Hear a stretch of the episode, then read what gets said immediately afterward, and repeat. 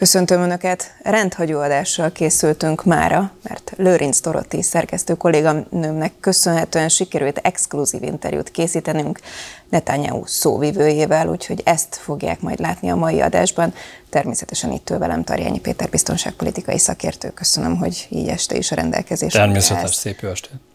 Az interjú előtt mi egyeztettünk, és mondtam, hogy, hogy lesz egy nagy dobásunk, és úgy mhm. tűnik, hogy összejön ez az interjú. Délután sikerült rögzíteni ezt az interjút. Te mit vársz ettől?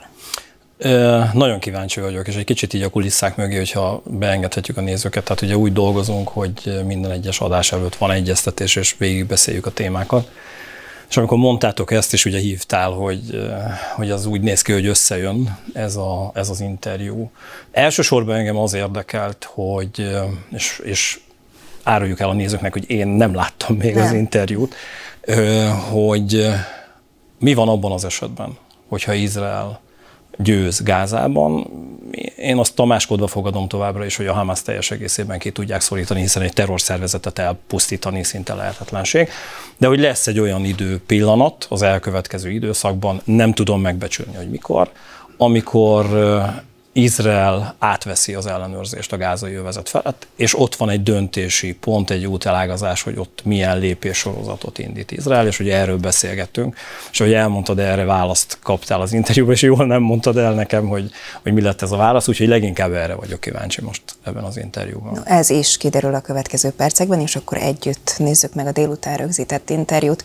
Morvai Péter segített nekünk a tolmácsolásban.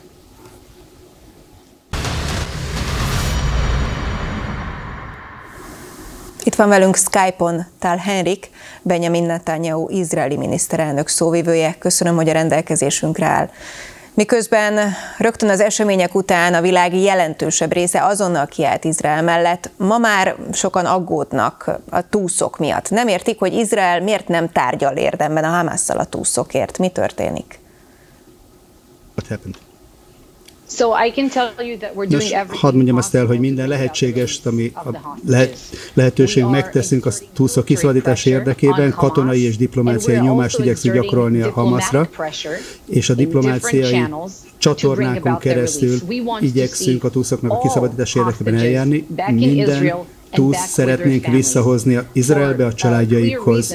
Egy világos ok, nem tudunk sokkal természetesen elmondani a tárgyalásoknak a részleteiről, de mindenképpen szeretnénk nemzetközi közösséget és ennek a támogatását is elnyerni ahhoz, hogy mögénk álljon a túlszak kiszabadítása érdekében feltétel nélkül és azonnal. Anikó, hadd mondjam azt el, hogy közel 240 olyan család van most Izraelben, amely nem tud most már 40 napja aludni. Ezek azok a családok, amiknek eh, folyamatosan ezzel kell a tragédiával kell szembenézni mert mi vagyunk leginkább, akik aggódunk a szeretteinkért, és ők azok, akik a legnagyobb erőt adják a számunkra, hogy tovább folytassuk, elvégezzük a feladatunkat a Hamasszal szemben, hogy elérjük ennek a gyilkos terrorist szervezetnek a legyőzését. De emlékezzünk kell arra is, hogy egy olyan szervezettel, irracionális, brutális szervezettel állunk szemben. Tehát végül is, hogyha valamilyen egyezmény keretében szabadulnak ki a, a túszok, akkor az nem azért történik meg, hogy a Hamas valami jobbá vált, emberségesébe vált, hanem annak a rendkívüli nyomásnak az eredményeképpen, amelyet kifejtünk velük szemben. És ezt folytatnunk kell a nemzetközi közösség részéről, a nemzetközi szervezetek részéről, mint az ENSZ például, de 41 nap telt már el október 7-e óta, a óta, és egészen mai napig az ENSZ biztonsági tanácsa képtelen volt arra, hogy elítélje a Hamaszt. Vannak magyar származású túszok is, öt e, ilyen túszról tudunk. Tudnak-e egyáltalán róluk bármit? Nem kívánom, hogy belső információkat áruljon el, csak hogy egyébként van-e Izraelnek információja bármi a túszokról, és egyébként mondjuk az összes túsz elengedéséért cserébe Izrael hajlandó lenne egy tűzszünetre, ezt is sokan kérdezik. Nos, mindenképpen először is tudjuk, hogy vannak 21 különböző nemzet, 26 különböző nemzethez tartozó túsz van a Hamasnak a fogságában. Nem tudok ennél közelebbit, konkrétat elmondani a magyar túszoknak a helyzetével kapcsolatban, de ahogy elmondtuk, szeretnénk minden túsznak a visszajutását. Négy túsz már elengedett a Hamas. Két idős asszonyt, két fiatalabbat. Amikor ezeket a túszokat elengedték, akkor annak eredménye az volt, hogy biztosítsuk a szabad kijutásokat Gázából. Azt is meg kell oldanunk. Tehát ezt újra készek vagyunk megtenni, de egy nagyobb keretű tűzszünet Hamasszal szemben vagy a háborúnak a felfüggesztése, ez nem fog megtörténni. Ez nem olyan, amivel számolunk, mert a célunk a Hamasnak a terrorista uralmának a legyőzése. Nekünk egy nemzetként nem élhetünk továbbra úgy egy terrorista szörnyeteg mellett, egy terrorista enklávé mellett. Ez a gázai terrorbázisnak meg kell szűnnie, nem lesz továbbra ennek a területnek fenyegetése Izrael számára komoly nemzetközi nyomás nehezedik Izraelre abból a szempontból is, hogyha nem is tűzszünetet, de ilyen humanitárius szünetet, ami akár napokig tarthat, vezessen be. Ez is elképzelhetetlen? In fact, we've opened Valójában humanitárius folyosókat megnyitottunk, minden nap néhány órára ezek megnyílnak. A katonáink védik azokat a palesztin civileket, a mi saját katonáink kockáztatják az életüket azért, hogy palesztin civileknek védelmet adjanak, és tűz alá kerülnek, mert a Hamas megpróbálja elzárni az útjukat. Ártatlan palesztin civileknek az útját akadályozza meg, hogy az északi területről déli biztonságos területre jutnak, hogy biztonságba jussanak. Mi ezeknek a civileknek jelöltük ki a biztonságos tartózkodás helyét a déli területen. Azért választottuk, mert ez egy olyan terület, amely sokkal kevésbé van befolyásolva Hamasznak a tevékenysége által szeretnénk. Tábori kórházakat, Franciaország támogatásával például felállítani ezen a területen, tábori kórházakat ezen a területen, amelyek hamarosan megnyílnak, folynak erről tárgyalások, és ez az, ahol a humanitárius támogatás és segély, ami Egyiptom a Rafai határátkelő helyen minden nap több száz teherautónyi mennyiségben kerülnek át.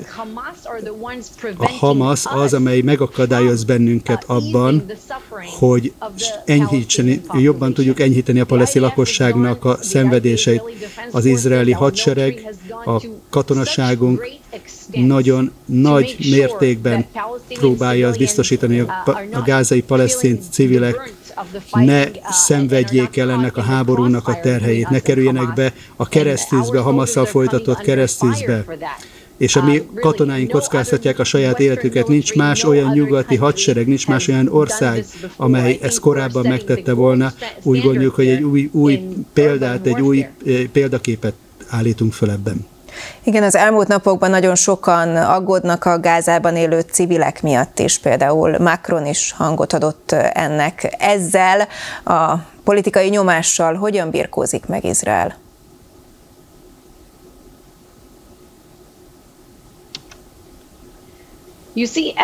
Ahogy látja, minden egyes esetben, amikor valaki a nemzetközi közösségben Izraelre helyezi a nyomást, a, a Hamasnak a kettős háborús bűnei miatt, amikor azt követik el, hogy a mi civil lakosságunkat fenyegetik az ő civil lakosságuk mögül, akkor a Hamasnak a stratégiáját erősítik meg. Azt teszi, amit a Hamas akarja, hogy tegyék, amikor Izraelre hárítják a háborús bűnöknek a felelősségét. azokért, a tragikus izraeli áldozatokért, amely akár Izraelben, akár Gázában történik, ezért a felelős a Hamas. A nemzetközi közösségnek tudnia kellene, és világosabban ki kellene fejezni azt, hogy egy olyan brutális, barbár ellenséggel, állatias ellenséggel, olyan terrorszervezettel állunk szemben, amelyet továbbá nem fogunk megengedni egy napig, egy hónapig sem, hogy hogy fenyegessen bennünket. Ezt a műveletet be fogjuk feje, feje, fejezni. Nem azért indítottuk el, hogy valamilyen csak csökkentsük a tevékenységüket, hanem hogy felszámoljuk őket, hogy legyőzzük őket. A másik, ami foglalkoztatja egész Európát, vagy az egész világot, hogy kiterjedhet-e a háború. Ön látja-e ennek kockázatát, és hogyha igen, akkor egyébként fel van -e erre készülve Izrael?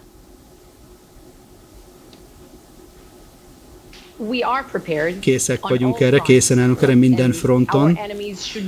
Az ellenségeinknek nem szabad megtenni azt a hibát, figyelmeztettük Iránnak a szövetségeseit, a Hezbollahot északon, a Huthikat Jemenben, és nem csak mi figyelmeztetük őket, hanem Biden elnök is, amikor itt járt Izraelben, elmondta, azt mondta, hogy az ellenségeinknek azt üzente, hogy ne tegyétek, ne próbáljátok meg, ne teszteljétek Izraelnek az erejét. Van néhány olyan eset történt az északi határon a Hezbollakkal szemben, konkrét Hezbollah célpontokat támadtunk, amelyekről bennünk értek támadások, de nagyon reméljük azt, hogy nem fog ez egy teljes háborúba, egy teljes mértékű háborúba Irán szövetségeseivel átváltani. Izrael többféle háborút is bújvott a múltban, amely több fronton zajlott. Ezek pusztító hatásúak voltak Libanonnak a lakosságára, mert a Hezbollahot nem érdekli a libanoni lakossága, ahogy a Hamas sem érdekli a saját lakossága, a palesztin lakosság.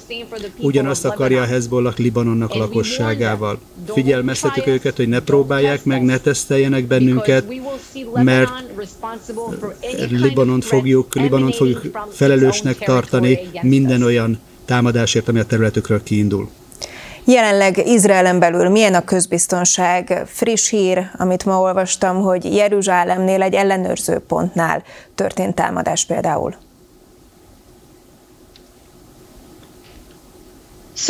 Nos, hadd mondjam újra egy újabb kihívás, amelyel szembe kell néznünk a nyugati partnak, Judeának, Szamariának a helyzetében, mert terroristák megpróbálnak onnan is beszivárogni Izraelbe. A legmagasabb szintű riadó készültségben állunk az ország minden uh, pontján, és reagálni fogunk, meg fogjuk torolni, nem fogjuk megengedni a terroristáknak, hogy legyőzzenek bennünket, nem sem délen, sem keleten, sem északon. Nyilván látják önök is, hogy mi történik Európában, amióta a Hamas megtámadta Izraelt. Például mindenféle antiszemita tüntetések zajlanak, vagy mondjuk zsidó csillagot festenek párizsi házakra. Mennyire aggódva figyelik ezt?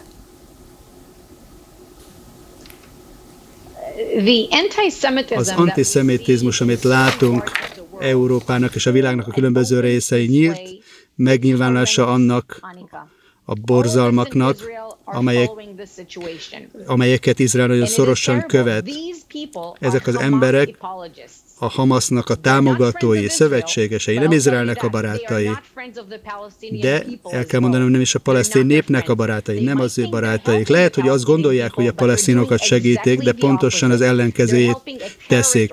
Egy olyan terror szervezetet segítenek, a, amely van, amikor az antiszemita nézetek mögé bújnak el, vagy elbújtatják ezt nyugati terminológia mögé, de akkor is arról van szó, hogy a zsidó nép elleni népírtás, amikor azt kantálják, hogy szabad Palesztinát a tengertől a folyómig, akkor egy zsidó-mentes territoriumot, területet akarnak a földközi tenger és a Jordán között. El akarják pusztítani Izrael. Ez egy nyílt, tökéletes antiszemitizmus, amely borzalmas, ha valaki nincs Izraelnek az oldalán, ha valaki nincs a civilizált világnak az oldalán ebben a terrorizmussal szembeni háborúban, akkor az a legrosszabb fajta, ezt látni kell. Hadd emlékeztessem a nézőket arra, hogy a Hamas halál osztagai megégetett, megerőszakolt, feldarabolt, és a legkülönbözőbb módon megalázott a déli izraeli területeken gyerekeket, nőket, időseket, több mint 230 ember, több mint 1400 embert a lakosságunkból, 230 embert egy helyen, és nincs erre bocsánat. Ez azt is jelenti, hogy az az úgynevezett két állami megoldás, amit többen jó ötletnek tartanának, ez kizárt Izrael szerint? Látja, Anikó, a Hamas nem érdekli a két állami megoldást. Tudja, mit akarnak? Egy végső megoldást, egy igazi végső megoldást akarnak. Ezt kiabálták, ezt írták, ezt tették, ezt hajtották végre, hogy ezt akarják velünk. Kérem, hogy emlékezzenek arra, hogy minden egyes alkalommal, amikor Izrael föladott valamilyen területet a palesztin nép számára, ez még több vérontással, még több rakétával és még több gyilkossággal viszonozták. Az úgynevezett két állami megoldás különböző dolgokat jelent különböző emberek számára. Ezt arra javasolták újra és újra, több tucat alkalommal a legkülönbözőbb szereplők, nemzetközi szereplők részéről. Az ENSZ felosztási terve 1947-ből a palesztinok elutasították ezt. Mit kapott ezért Izrael cserébe? háborút, amit az arabok és a palesztinok um, indítottak el? Minden egyes alkalommal, amikor Izrael beleegyezett a gázai, a rafai határátkelő megnyitásába, több rakéta érkezett oda, amelyet kilőttek ránk tízezrével az elmúlt 16 uh, évben. Amikor megengedtük, hogy több pénz érkezzen a gázai övezetbe, megadtuk a lehetőséget, nagyobb gazdasági támogatást, mit kaptunk cserébe? Az október 7-i mészárlás, és kérem, hogy ne felejtsék azt sem el, amikor aláírtuk az Oszló egyezményt, a 90-es évek mit kaptunk ezért cserébe?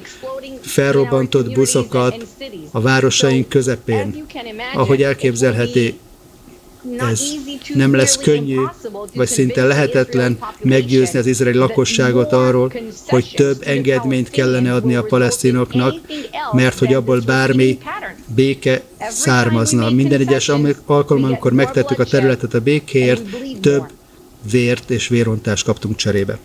Mi lesz a háború után? Bent marad Izrael a gázai övezetben? Hiszen Netanyahu-nak ezzel kapcsolatban ellentétes nyilatkozatai vannak. Kérem, ezt tegye helyre.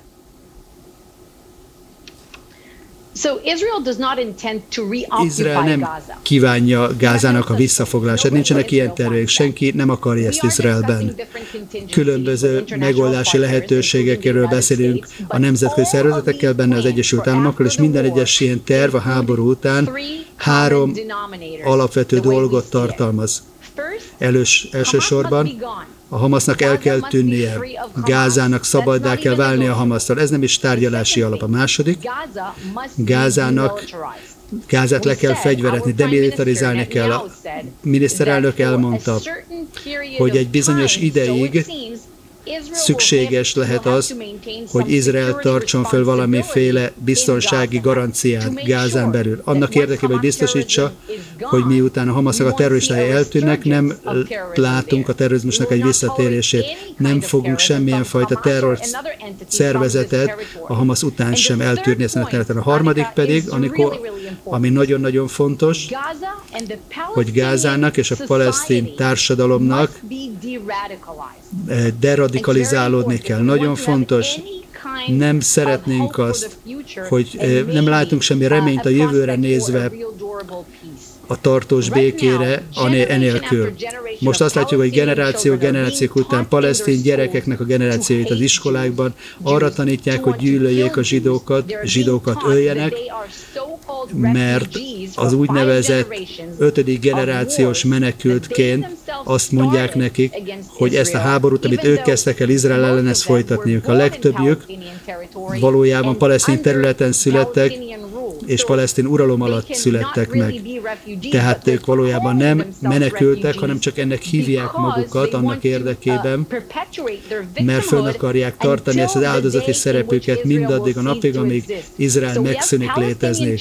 Tehát vannak palesztin gyerekek nem csak Gázában, hanem a nyugati parton is, akiket arra tanítanak, hogy dicsőítsék mártírként a gyilkosokat, és Izraelt úgy tekintsék, mint egy átmeneti jelenséget. Nem lehet ilyen módon békét fönnállítani, ahogy a német társadalomnak a második világháború után deradikalizálódnia kellett, és nem látunk ma német gyerekeket, akiket náci szlogenekre tanítanak, ugyanezt kell megtörténni a palesztin társadalomban, és egy hasonló folyamaton kell átmenni, ennek időbe fog kerülni, de elkötelezetten kell erre törekedni, és ezután mind, amikor ezeket a célokat elérjük, akkor kezdhetünk beszélni arról, egy valódi lehetőségről, a béke lehetőségéről, de mindenfajta gázai, palesztin szuverenitásnak olyannak kell lennie, amely nem kérdőjelezi meg Izraelnek a biztonságát. Netanyahu miniszterelnök a Fox Newsnak azt, nyilatkozta, hogy ha Izrael most nem győz, akkor Európa következik. Miből gondolja ezt Netanyahu, és miért tartja úgy, hogy a mi harcunk a ti harcotok is? Azért, mert a történelem erre tanított bennünket.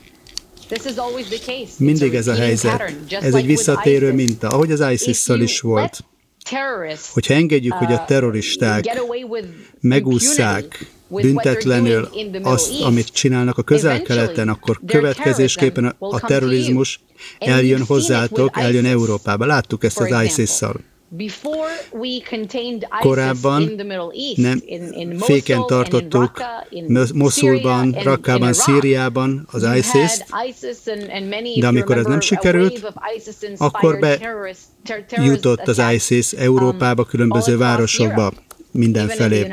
Sőt, még az Egyesült Államokban is voltak um, incidensek. Uh, Tehát abban az esetben nem engedhetjük meg, hogy a terroristák megúszszák azt, amit csinálnak. A világnak egy egyértelmű üzenetet kell küldenie a terrorizmussal szemben.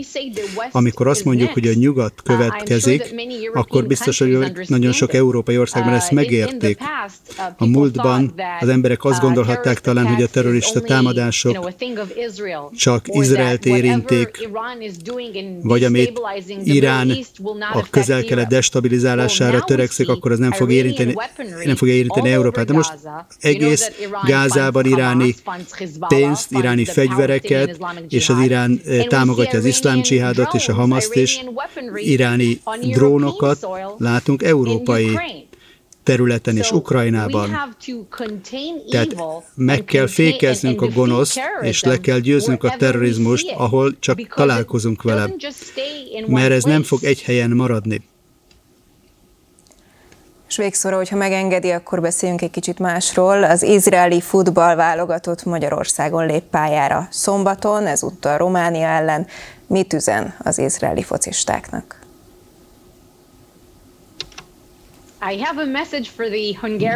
Először is a magyar nép számára van üzenetem. Az izraeli focistáknak sok sikert kívánok, de szeretném megragadni ezt a lehetőséget, hogy megköszönjem a magyar kormánynak és a magyar embereknek a elképesztő támogatásokra, nagyobb uh, világosságot, a jó dolgot csináljátok, Izrael mellett álltok, soha nem fogjuk ezt a gesztust elfelejteni, ahogyan vendégül láttátok az izraeli csapatot itt Magyarországon, és a jó ügy mellett kiálltatok. Köszönjük ezt nektek! Tál Heinrich, Benjamin Netanyahu, izraeli miniszterelnök szóvivője, nagyon köszönöm, hogy a rendelkezésünkre állt. Ígérem, lesz időnk elemezni majd szünet után, de röviden azért kíváncsi vagyok a véleményedre. Egy mondatban nagyon tanulságos volt a beszélgetés, és Izrael elkötelezett amellett, hogy a Hamaszt legyőzze, és én azt gondolom, hogy vannak feltételek, de olyan feltételeket szab a gázai övezet kapcsán, ami azt jelenti, hogy valójában Izrael a gázai övezetben maradni fog az elkövetkező időszakban. Innen folytatjuk egy rövid szünet után. Arra kérlek, hogy akkor elemezzünk azért néhány dolgot ebből az interjúból, hogy miből mire lehet következtetni. Például, amikor a túszokról beszél, akkor számomra az derül ki, hogy tűzszünetről szó sem lehet. Annyiban pontosítanék, hogy nagyon kemény állításai voltak tényleg Netanyahu miniszterelnök szóvivőjének, és a tűzszünet vonatkozásában hozta egyrészt azt a fajta klasszikus terrorelhárító megközelítést, ami arról szól, hogy terroristákkal nem tárgyalunk. Ennek ellenére mi is beszélgettünk többször erről, amikor, hogy, hogy Katar hogyan segít és közvetít Izrael és a Hamász, az Egyesült Államok és a Hamász között. Tehát valamilyen szinten tárgyalások folynak. De az valójában ebben a kommunikációban egy erős mondat volt, hogy humanitárius folyosók azok tudnak működni, Ezt adott esetben biztosítja az izraeli hadsereg is, és amikor arról beszélt ugye a szóvivő, hogy a saját testükkel biztosítják az izraeli katonák a, a menekültek kijutását ezekből az övezetekből. Ez tényleg így van, mert több hír látott napvilágot az elmúlt napokban a tekintetben, hogy a Hamas tüzet nyitott a menekülőkre, és próbálta őket ott tartani, tehát hogy egyes körzetekből ne tudjanak kijutni. Viszont a tűzszünet vonatkozásában valahogy az az alapállítás és az az alaphozzáállás a mostani interjú alapján Izrael kormányzata és Izrael vezetése részéről, hogy a Hamas adja át a túszokat, és adja át a túszokat. Tehát körülbelül ennyi, ennyi az üzenet és hogy ezért ilyen ellentételezés, vagy valamilyen fajta megállapodás, juttatás, tehát egy alkudozás nem történhet meg. Ennek vannak nagyon racionális okai, és erről mi is beszélgettünk már, és én ezt látom igazán szakmai szempontból felsejleni ennek az egész interjúnak a hátterében. Mégpedig azt, hogy a túszok vonatkozásában több mint 40 nap után jó részükkel kapcsolatban igazán azt gondolja Izrael vezetése, hogy valójában nem élnek. Tehát, de ezt nyilvánvalóan nem tudja így kommunikálni, és itt megint utalnék arra, hogy napvilágot látott egy olyan Hamas információ, amiben egy túsz halálát jelentették be, és automatikusan a túsz halálát összekötötték egy izraeli légitámadással, és ebben is azért szeretnék pontosítani, mert ez a Hamas kommunikációja, és korán sem biztos, hogy igaz, hogy egy légitámadásban vesztette életét az a túsz, hanem abszolút benne van ebben a mostani helyzetben az is, hogy a túsz valamilyen okból kifolyólag kivégezték, vagy már korábban kivégeztek túszokat. Azt azért szeretném még hozzátenni, és ez egy picit árnyalja ezt az interjút, illetve ezt a fajta kommunikációt, hogy azért Izraelben nagyon komoly megmozdulások voltak az elmúlt napokban a túszok érdekében, tehát itt nem csak külföldi nyomás van, nem csak tárgyalás folyik, hanem az izraeli közvélemény is követeli úgymond, hogy tegyen meg mindent a kormányzat, ami szakmai szempontból azt kell, hogy mondjam, hogy időnként lehetetlen küldetést jelent.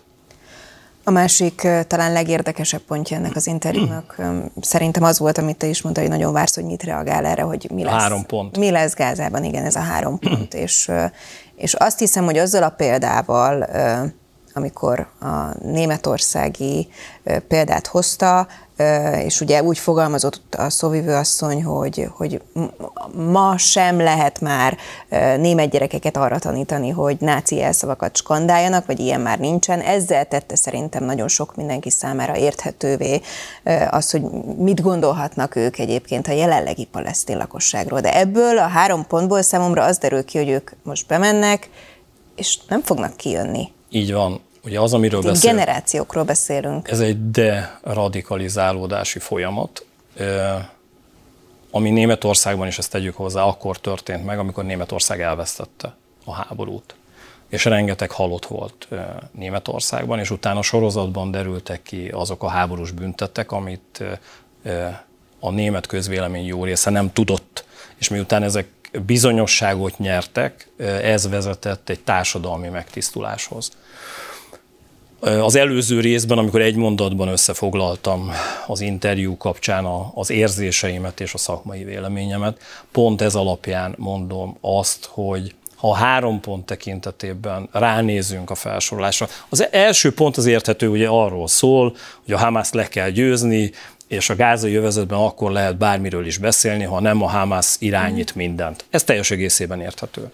A második pontnál hogy természetesen egyébként Izrael nem kíván ott maradni örökké, de, és itt jön a harmadik pont és a második pont összevonása, hogy semmilyen fajta olyan folyamatot nem tud elképzelni Izrael, amiben bármikor is a zsidó államot támadás érhetné, illetve egy olyan fajta társadalmi újragondolás és megtisztulást vár el a palesztinoktól, amit az elkövetkező hát nem tudom, jó esetben mondom azt, hogy évek, de én inkább évtizedeket eh, eh, mondanék, nem tudom a térségben elképzelni.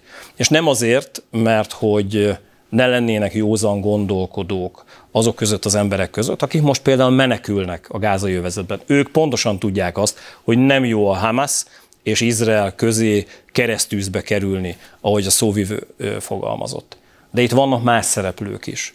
És az a logika, amit egyébként a szóvivő elmondott, az arab államok és Irán vallási vezetői között abszolút természetes módon jelen van. Ez a gondolkodás, én más példával közelítenénk. Nagyon sokszor az ilyen interjúkban, amit ezek a vallási vezetők, tehát iráni vallási vezetők adnak, hozzák fel példaként a keresztes háborúk idején a Szentföldön lévő keresztes államot, ami tényleg komoly ideig ott volt a térségben, de egyszer csak legyőzték a muszlimok ezt az államot, és ez az állam megszűnt. És ugyanígy tekintenek Izraelre is, hogy persze most van egy ilyen időpillanat, de hogy ebben 70 év, 100 év, teljesen mindegy, egyszer a zsidó állammal végezni kell. Ez a mondás, és ezt ki is mondják egyébként a vallási vezetők a deradikalizálás és az, hogy átnevelődjön egy társadalom, akkor tud megtörténni, ha a politikai, katonai, vallási vezetők is a társadalom mindegyik rétegével együttesen akarják ezt. Mindaddig, amíg a menekültek, vagy azok, akik ott vannak a területen, megélve ezeket a borzalmakat, azt mondják, hogy szeretnék, hogyha ennek az egésznek vége lenne, és normálisan szeretnének a mindennapokban élni. Ez egyébként nem elegendő eh, ehhez. Mert hogy rengeteg olyan radikális, rengeteg olyan ember van a közel-keleten, akik ezekkel közvetlenül, ezekkel a borzalmakkal közvetlenül nem találkoznak úgy, és ilyen szempontból befolyásolhatók, nevezünk nevén a, a, a helyzetet. Ezért gondolom azt, hogy kizárt dolog, hogy a szóvivő ne lenne tisztában ezekkel a logikai helyzetekkel, és ezért gondolom azt, hogy a mostani kommunikáció egyik legfontosabb sarokpontja az volt, és tényleg abszolút hírérték, hogy Izrael le fogja győzni a Hamaszt a gázai övezetben, be fog vonulni a gázai övezetbe, illetve hát most is éppen bevonul, és ott fog maradni a gázai övezetben. És egy olyan rendet fog fenntartani, amiben elképzelhetetlen, hogy Izraelt onnan támadás érje. Hogy ezt hogyan és mennyi ideig lesz képes, és hogy ezért milyen árat fizet Izrael, ezt nem tudjuk. Van még egy pont, amiről mindenképp szeretnék beszélni, ugye mi itthon folyamatosan az eszkalációról beszélünk, vagy hogy mi történik a közel-keleten, hogyha egy újabb válság jön. Ugye erre is rákérdeztem nála, és körülbelül nekem úgy tűnt az ő válaszából, hogy meg ki is mondta, hogy Izrael erre fel van készülve, és igazából ők harcban állnak. Ez tehát a kormány szóvivőről beszélünk, ő nem mondhat mást, tehát hogy abszolút magabiztosságot okay. kell sugároznia. Az, hogy egy többfrontos háborút képes megvívni Izrael, ez nem kérdés, azért nem, és ez szakmai szempontból látom így, és politikailag és kommunikációs szempontból is, de most csak a szakmai dologra fókuszálva, mert hogy Izrael mindig is ilyen háborúra, háborúkra készült, és ilyen háborút, háborúkat vívott az elmúlt évtizedekben.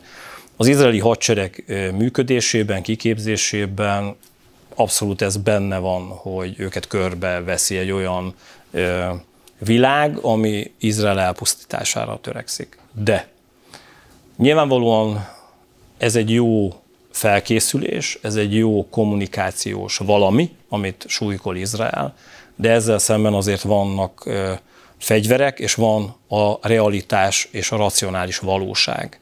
Ebben Izraelnek azért nem lenne jó, hogyha minden fronton háborúznia kellene. És ezért volt lényeges, és ugye ő is emlegette, vagy említette az amerikai Egyesült Államokat, hogy az Egyesült Államok Izrael mögött áll, tehát van egy olyan erős szuperhatalom a háttérben, amelyik, ha egy ilyen helyzet bekövetkezik, azonnal Izrael segítségére siet, és ez tényleg így van, hiszen az elmúlt időszakban láthattuk több diplomáciai lépés kapcsán, akár Katar segítségével, mind az Egyesült Államok, mind Izrael azt kommunikálta, hogy abban az esetben, ha eszkalálódik a helyzet, az Egyesült Államok szövetségesként segíti katonai szempontból Izraelt. Ez egy fontos üzenet, és volt még egy, ami nekem még annyira megütött, vagy legalább annyira megütötte a, a fülemet, ez pedig az az üzenet volt, hogy lehet, hogy Irán biztonságban van, de Libanon, és hozott egy korábbi példát Igen. a korábbi háborúból, hogy elpusztul ebben az esetben. És akarják-e a libanoniak, hogy szenvedjenek adott esetben Irán eh, miatt. Tehát ez egy nagyon fontos üzenet volt. Ezt nevezhetjük fenyegetésnek is. Én azt gondolom, így burkoltam.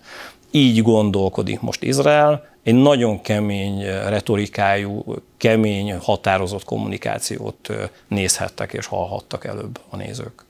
Még egyszer köszönjük Lőrinc Doroti szerkesztőnek, aki segített, hogy ez létrejöjjön. Szép munka volt, nagyon. Szeretném, hogyha beszélnénk nyilván másról is. Úgy fogalmaztál az Indexen az orosz-ukrán háborúval kapcsolatban, hogy fordulópont van. Miért? Nem szeretnék belemenni konkrét harci cselekményekbe, tehát egy kicsit szeretnék a, a helyzet fölé emelkedni, és így az összefüggéseket végig tekinteni. Azt kell látnunk, hogy a két ország hadjáratai, mind Oroszország oldaláról a, a tavalyi, illetve az idei téli hadjárat, illetve Ukrajna oldaláról a nyári hadjárat nem érte el azokat az eredményeket, amelyet az országok akartak. Ebben a helyzetben egy olyan általános nemzetközi történés változtatta meg egyrészt a viszonyokat, amiről most mi is beszélgettünk, ugye ez a közel-keleti helyzet, aminek kapcsán jól látható, hogy egy változás állt be a nyugat vezetőinek a gondolkodásában, és ténylegesen felrémlik egy olyan helyzet és lehetőség, amiben Ukrajnának fel kell készülni arra, hogy adott esetben támogatás nélkül marad. Ennek két fokozata van. Az egyik fokozat, amit az Egyesült Államok oldaláról látunk, ahol vitatkoznak azon, hogy most akkor menjenek a pénzek, vagy ne menjenek.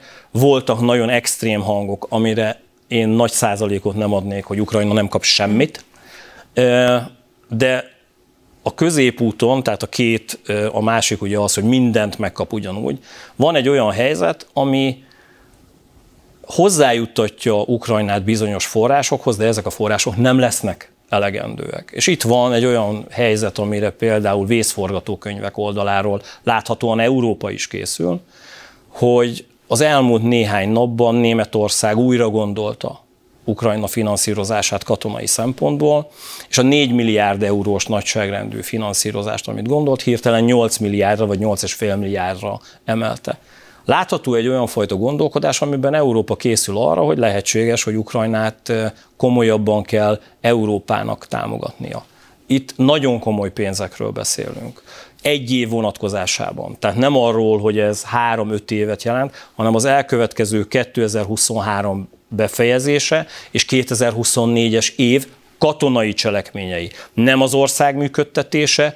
Ez a pénz arra menne el az elkövetkező 12 hónapban, hogy Ukrajna háborúzni tudjon Oroszországgal. Megközelítőleg 100-110 milliárd dollár, euró most ilyen szempontból mindegy, nyilván nem, de, de a nagyságrendet, hogy értsék a nézők, ről beszélünk, ami egy gigászi összeg.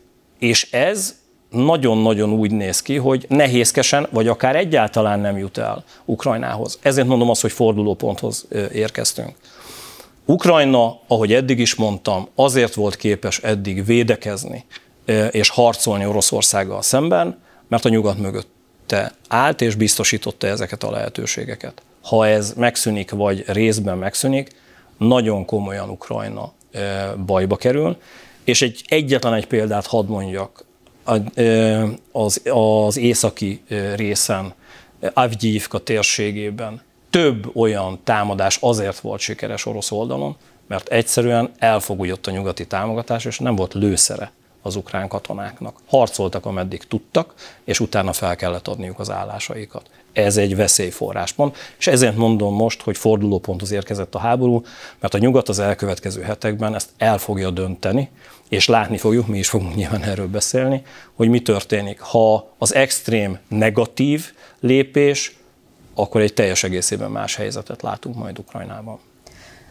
Ha már kommunikációról sokszor szoktunk beszélni, és akkor vonjuk össze a biztonságpolitikával, te el tudod azt képzelni egyébként reálisan, hogy az elmúlt több mint másfél év támogatása után, amit egyébként biztosított a nyugat, és nem csak Amerika, hanem nagyon sok ország, Magyarország is egyébként ugye titkosan, nem titkosan sok igen, fronton, igen, igen. hogy ezt így kvázi, nem tudom, a fogalmazhatok, így kidobják, és, és hagyják azt, hogy Oroszország diadalittasan egyébként egyszer csak majd, tök mindegy mikor bejelentse, hogy nyertünk, és hiába szankcióztatok, egyébként meg hiába támogattátok Ukrajnát, milyen a győzelem. Ez Oroszország nem tudja ezt a háborút megnyerni, a nyugat tudja elveszíteni ezt a háborút. És kommunikációs egy, kérdés, nem? Értem, de kicsit ez egy olyan helyzet, egy nagyon egyszerű példát hadd mondjak.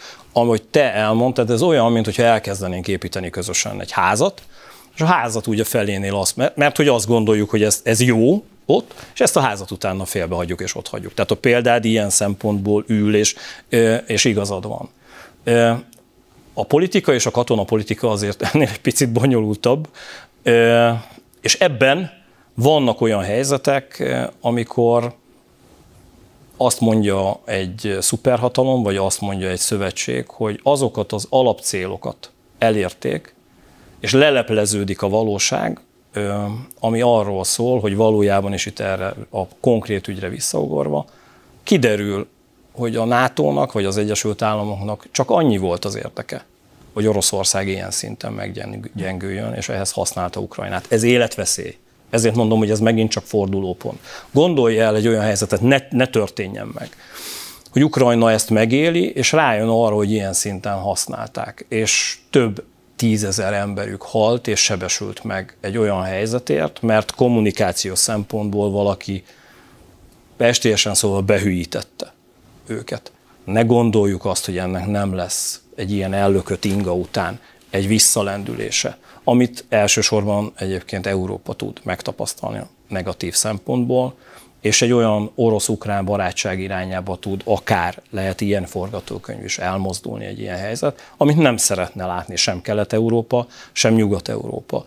Ennek ez a veszélye. Valójában a politikusok időnként elvesztik a realitás érzéküket, és most azt látom, hogy az Egyesült Államokban, mivel választások jönnek, ez a realitás érzék nagyon-nagyon háttérbe szorult. De remélem, hogy ez visszatér és egy másfajta helyzetben valamilyen fajta támogatás és a ház befejezésének mozzanatairól tudunk beszélgetni, nem pedig a félbehagyásáról.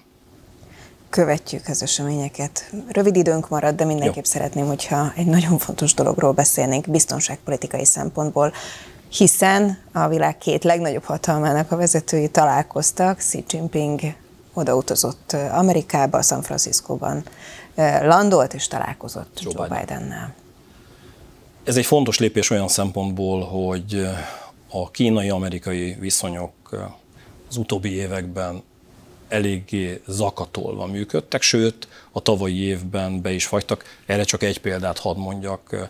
A két ország katonai vezetése közötti együttműködés, ami ilyen szuperhatalmaknál alap, teljes egészében megszűnt az, hogy Peking és Washington között, ezt nagyon szeretik a, médiában, forró drót működött, ennek a, mű, a, a, a működése is a tavalyi évben lezárult. Ezeket tették helyre, és egy komoly négy órás egyeztetés folyt. Az, hogy ezen konkrétan mi milyen dolgokban egyeztek meg, annak minden részletét biztos, hogy nem fogjuk tudni de már maga az idő, tehát négy óra, amikor két ilyen csúcsvezető négy órán keresztül egyeztet, most kicsiből bocsánat, hogy ezt mondom, hogy mi is mennyit készülünk egy adásra, és mennyi témát beszélünk végig, és hogyha ez egy négy órás adás lenne, akkor mennyi témáról egyeztetnénk. Ugyanez van itt is, tehát ilyen forgatókönyvekkel is, és témákkal készülnek, és egy-egy téma, nagy téma több perc, de van olyan, amikor percenként mennek végig témákon. Ezt onnan tudom, hogy láttam nem ilyen nagy vezetőknél, hanem annak idején a délszláv háború rendezése kapcsán ilyen egyeztetéseket. Több óra alatt százassával mentek végig kérdéseken a vezetők, kihasználva nyilvánvalóan az időt. Tehát ez abszolút egy enyhülési folyamat, amit nagyon furcsán zárt Joe Biden, akkor megkérdezték tőle a sajtótájékoztatót, amit külön tartott a két vezető, hogy továbbra is diktátornak tartja a kínai pártfőtitkárt, elnököt, és lezárt az egyeztetést azzal, hogy igen, tehát továbbra is diktátornak gondolja, hiszen egy kommunista országot vezet. Én azt mondanám, hogy nem szűnt meg a két ország közötti vetélkedés és a feszültség, azonban vannak olyan folyamatok, ami a konkrét háborús helyzetet enyhíteni tudja, és ez viszont jó. Jó hír a végére. Toriányi Péter, köszönöm, hogy itt voltál késő este is. Önöknek pedig a figyelmet.